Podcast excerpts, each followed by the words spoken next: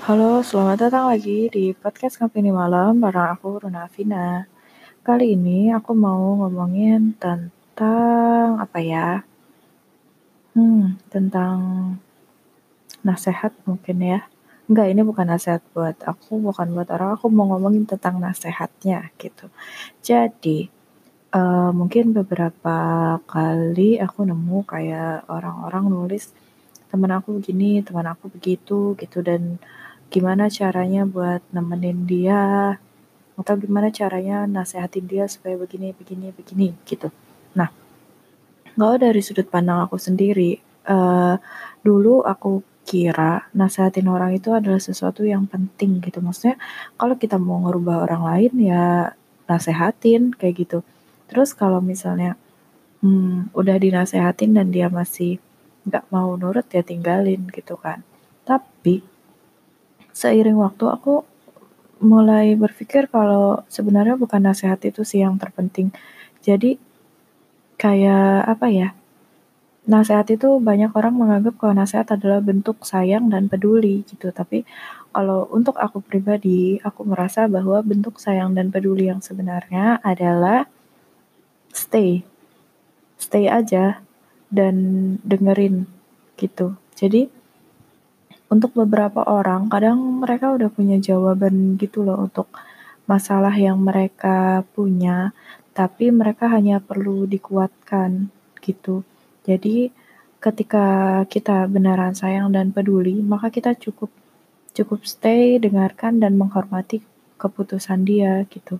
Nah, Iya, ini kayak ke standar kebaikan juga gitu. Jadi kalau misalnya dulu kan aku pikir nasehatin terus tinggalkan kalau nggak sesuai. Secara tidak langsung, ini sama aja kayak kita memaksakan standar standar kebaikan kita ke orang lain gitu dan meninggalkan karena orang itu tidak sesuai dengan apa yang kita mau itu sama aja kayak silent treatment sih dan resiko eh dampak dari silent treatment itu tidak tidak selalu baik gitu. Karena asumsinya gini, ketika seseorang itu butuh hanya butuh dikuatkan, hanya butuh didengarkan dan di saat dia butuh butuh telinga untuk mendengar kamu pergi, itu sama aja kayak uh, membiarkan dia mencari orang lain gitu. Maksudnya kebutuhan dia untuk didengar dan dihormati itu akan selalu ada dan karena kamu gak ada di sana, dia bukannya bukannya akan apa sih begging ke kamu gitu, tapi dia akan mencari orang lain yang bisa menguatkan pendapatnya atau bisa menjadi telinga untuk dia menceritakan masalahnya kayak gitu. Terus kalau di kondisi kayak gitu, uh, apa sih kayak apa menghormati orang lain gitu, menghormati keputusan orang lain gitu. Kita boleh ngasih nasihat, apalagi orang kalau kondisinya lagi down gitu kan, hmm, dia akan kesulitan untuk berpikir ya. Maksudnya orang ketika lagi di titik terendah, dia akan sulit melihat sesuatu secara jelas. Akhirnya kayak pikirannya berkabut gitu. Karena pikirannya berkabut, akhirnya itu akan membuat dia menjadi kesulitan untuk mempertimbangkan sesuatu dan mengambil keputusan. Tapi bukan berarti kemudian kita yang harus mengambil keputusan untuk dia, tapi kita cukup memberikan pandangan, memberikan pertimbangan yang pada akhirnya dia sendiri yang punya hak untuk menentukan apa yang akan dia lakukan dengan hidupnya gitu. Jadi kita cukup ngasih ngasih pandangan aja, keputusan akhir tetap ada di dia dan apa pun keputusan yang dia ambil hormati dan tetap ada di sana Kenapa? Karena meskipun suatu hari dia salah, dia sadar kalau pilihannya salah, uh, dia akan butuh kamu lagi, dia akan butuh tempat cerita lagi, dia akan butuh tempat untuk um, bertukar pikiran dan mempertimbangkan apa yang selanjutnya dia lakukan dan di saat itu dia benar-benar butuh kamu gitu. Sementara kalau misalnya kita memaksakan kehendak kita nasihat kita itu kita paksakan, ini aku kasih nasihat A, kalau kamu nggak mau ya udah aku tinggalin. Nggak gitu. Itu sama aja kayak sebenarnya kita tuh sayang nggak sih? Kita tuh sayang sama orang yang kita nasihatin atau kita uh, merasa benar aja dengan pendapat kita, semacam egois gitu gitu. Jadi harusnya apalagi kalau misalnya nasihat itu disampaikan dengan cara yang memaksakan, kasar, bahkan kayak apa sih namanya yang gak etika gitu. Bahkan kayak mal dikasih kayak dalih agama tapi intinya mah ya lu harus nurut sama gua. Kalau enggak dosa kalau enggak gue pergi gitu kan. Gak gitu. Kalau kamu beneran sayang sama dia kalau kamu beneran menghormati dia atau peduli sama dia seharusnya kamu akan tahu bagaimana cara menyampaikan yang baik bagaimana cara bicara yang tidak membuat dia merasa tersakiti dan kamu akan tahu kapan waktunya memberi saran gitu jangan memberi saran di ruang publik karena itu sama aja kayak kamu tuh uh, bikin dia malu gitu kayak kamu membuka aibnya dia.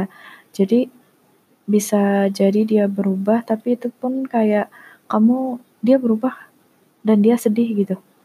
Atau kalaupun gak berubah dia malah bisa jadi jadi marah karena merasa sudah diperlakukan dipermalukan dan akhirnya malah hasilnya berbeda sama apa yang kamu harapkan gitu gitu terus juga aku pikir uh, jangan jangan menasehati orang itu sambil marah-marah gitu karena ketika orang itu dimarahin, maksudnya kita lihat diri kita aja lah sendiri. Ketika kita dimarahin orang lain, maka sistem pertama itu adalah sistem pertahanan. Gak ada orang yang suka dimarahin, maka dia akan akan mempertahankan dirinya supaya tidak semakin jatuh gitu.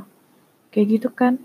Terus hmm, menurutku juga nggak etis ketika kita nasehatin orang itu dengan melihat melihat cara dia berpakaian atau refer ke posisinya gitu. Jadi kayak misalnya misalnya berjilbab nih atau berjenggot gitu. Kamu kan berjilbab, masa kamu ngelakuin bla bla bla bla bla bla sih? Kamu kan berjenggot, masa kamu bla bla bla bla bla gitu gitu kan. Maksudnya kayak uh, itu itu dua hal yang berbeda gitu. Maksudnya ketika kita mau orang itu berubah maka untuk dirinya gitu kayak dulu sering banget kayak aku dengar kamu tuh misalnya kamu tuh ketua ini ini ini masa ketua kayak gitu malu dong sama posisi gitu. Atau kamu kan jilbab lebar masa kayak gitu bla bla bla bla gitu. Malu dong sama jilbab kamu kasihan dong jilbab kamu. Sama aja kamu bikin malu jilbab kamu sama aja kamu bikin malu posisi kamu sama aja kamu bikin malu sekolah dan lain-lain gitu. Nah itu kayak rasanya kayak uh, kayak yang dihargai itu bukan bukan orangnya, bukan individunya, tapi yang dihargai malah malah identitasnya kayak gitu. Padahal kita menghormati orang adalah menghormati individu. Dan aku pikir ketika kita menghormati individu, ketika kita ngasih motivasi itu berdasarkan individunya gitu, kita refer ke orang yang kita nasehatin kelebihan dia kayak kayak dia lebih dia punya potensi, dia bisa mengembangkan potensinya yang ini ini ini ini atau misalnya hmm, kalau kamu melakukan ini maka itu dampaknya seperti ini, resikonya seperti ini untuk kamu yang begini begini begini. Aku pikir itu akan lebih fair dibandingkan uh, menasehati dengan refer ke identitas yang dia bawa kayak gitu.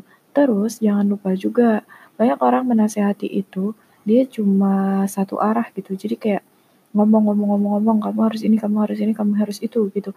Tapi tidak mendengar dari pihak yang dinasehati. Padahal setiap orang itu kan dibangun dari apa ya? Orang itu tumbuh, orang itu berkembang dari latar belakang yang beda-beda gitu. Dengan dia melakukan sesuatu dengan alasan yang beda-beda kayak gitu. Jadi kadang aku suka mikir kalau tidak semua yang kita lihat itu salah adalah salah gitu. Dan gak semua yang kita lihat benar itu adalah benar. Artinya ketika kita melihat seseorang melakukan kesalahan coba duduk bareng coba dengerin dulu kenapa dia melakukan hal itu. Kalau misalnya alasannya benar uh, apa yang harus dinasehati gitu.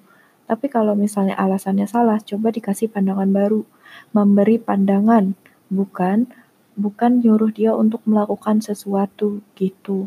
Kemudian memberikan nasihat juga harus lihat orangnya, maksudnya lihat orangnya, apakah orangnya itu mau dikasih nasihat atau enggak gitu. Jadi kita nggak bisa serabutan ngasih nasihat ke semua orang yang kita temui gitu. kamu jangan kayak gini, kamu jangan kayak gitu gitu. Enggak. Jadi ada orang-orang yang emang dia dia cerita atau ya dia nggak mau aja dikasih nasehat gitu. Entah karena dia udah tahu atau dia belum siap untuk dengar nasehat kayak gitu. Atau emang ya dia mau cerita aja gitu untuk orang-orang seperti ini yang gak usah dikasih nasehat, dia cuma butuh didengerin ya udah dengerin aja gitu. Jadi nggak bisa ngasih nasehat ke siapa aja kayak gitu. Terus aku pernah dikasih tahu orang kalau hmm, ketika seseorang itu diberi nasehat, dia akan secara otomatis nganggap kalau itu adalah serangan gitu. Gak ada orang yang mau dikasih nasihat atau apalagi kritik gitu kan. Itu secara otomatis dia akan menganggap itu serangan dan dia akan denial kayak gitu, akan defensif. Dan itu nggak masalah sih. Maksudnya kayak mungkin kalau kita di posisi dia kita juga akan denial, kita akan defensif juga bilang gak gitu gak gitu bla bla bla gitu. Ya biarin aja, nggak usah dibantah lagi gitu. Uh, jadi mungkin setiap orang itu butuh waktu yang berbeda-beda untuk memproses hal yang dia dengar, hal yang dia dapat, apalagi kalau hal itu hal baru atau kritik yang yang dia tahu sebenarnya emang dia salah gitu kan mengaku salah itu kan berat gitu kan. Nah, jadi kalau dia denial atau dia defensif ya biarin aja. Mungkin dia butuh waktu untuk berpikir dan mencerna gitu. Kalau misalnya setelah beberapa waktu mungkin dia akan berubah gitu. Dia akan mencerna apa yang kita sampaikan dan dia akan berubah jadi orang yang lebih baik. Kalau enggak ya biarin aja. Mungkin itu emang keputusan dia untuk tidak berubah gitu. Dia pasti punya pertimbangan untuk tidak berubah kayak gitu. Dan kita tidak sepunya hak itu atas hidup orang lain gitu. Terus untuk beberapa orang ada orang yang tidak suka di perintah, jadi nasehat kalau bentuknya pemerintah, itu ada orang yang gak suka atau kayak langsung ngasih kesimpulan di depan kayak gitu. Kamu pasti kayak gini, kamu pasti kayak gitu gitu. Uh, gak semua orang suka diperlakukan seperti itu kayak gitu. Dan belum tentu, tentu belum tentu kita tuh tahu seluruh kondisi yang dia rasakan gitu. Dia yang lebih tahu. Maksudnya orang bisa aja cerita dan bilang hmm, udah cerita semuanya gitu tapi kan aku pikir setiap orang pasti punya rahasia yang dia nggak mau orang orang lain tahu gitu ada hal-hal yang dia tutupi dari ceritanya dan itu wajar itu wajar gitu jadi pada akhirnya keputusan yang dia ambil itu adalah berdasarkan kondisi yang menurut dia paling sesuai dengan dirinya kayak gitu dan kita kita bagaimanapun tetap orang luar yang nggak tahu persis seperti apa kondisinya jadi, kalau misalnya dia memilih sesuatu atau dia mengambil keputusan yang berbeda dengan saran yang kita kasih, dengan pilihan kita, ya jangan marah gitu. Jangan marah dan jangan malah pergi, temenin aja gitu. Temenin aja dan jangan bilang apa gue bilang kayak gitu. Tuh kan apa gue bilang. Karena orang yang melakukan kesalahan dan dia tahu dia melakukan kesalahan, sebenarnya dia tahu dia melakukan kesalahan, tapi hmm, tapi nggak semua orang mau mengakui kalau dia melakukan kesalahan kayak gitu. Dia sendiri tuh kayak udah udah merasa bersalah. Jadi jangan menambah rasa bersalah orang yang sudah merasa bersalah dengan kita bilang tuh kan, gue bilang juga apa kayak gitu. Terus ya gitu sih itu menurut aku ya. Uh, menurut aku karena banyak nasihat yang aku lihat ketika dia tidak disampaikan dengan cara yang baik, maka itu malah akan menghasilkan respon yang berlawanan dengan apa yang kita harapkan. Terus juga setiap orang itu punya punya timelinenya masing-masing, punya waktu yang berbeda-beda untuk memproses suatu input dan setiap orang itu punya hmm, punya pendapat dan pikirannya sendiri gitu. Kalau kita benar-benar peduli, kalau kita benar-benar sayang, maka yang harus dilakukan adalah memberikan pandangan, memberitahu resiko apa yang akan dia hadapi kalau misalnya memilih suatu keputusan dan apa pun keputusan yang dia ambil tetap dukung gitu. Maksudnya at least stay Karena suatu hari ketika dia tahu pilihannya itu adalah salah, dia akan butuh seseorang sebagai teman berpikir, sebagai teman diskusi, sebagai orang yang bisa memberikan dia pandangan. Dan saat itu baru dia benar-benar butuh kamu. Kayak gitu. Oke, terima kasih sudah mendengar sampai sini. Sampai jumpa di podcast selanjutnya. Bye bye.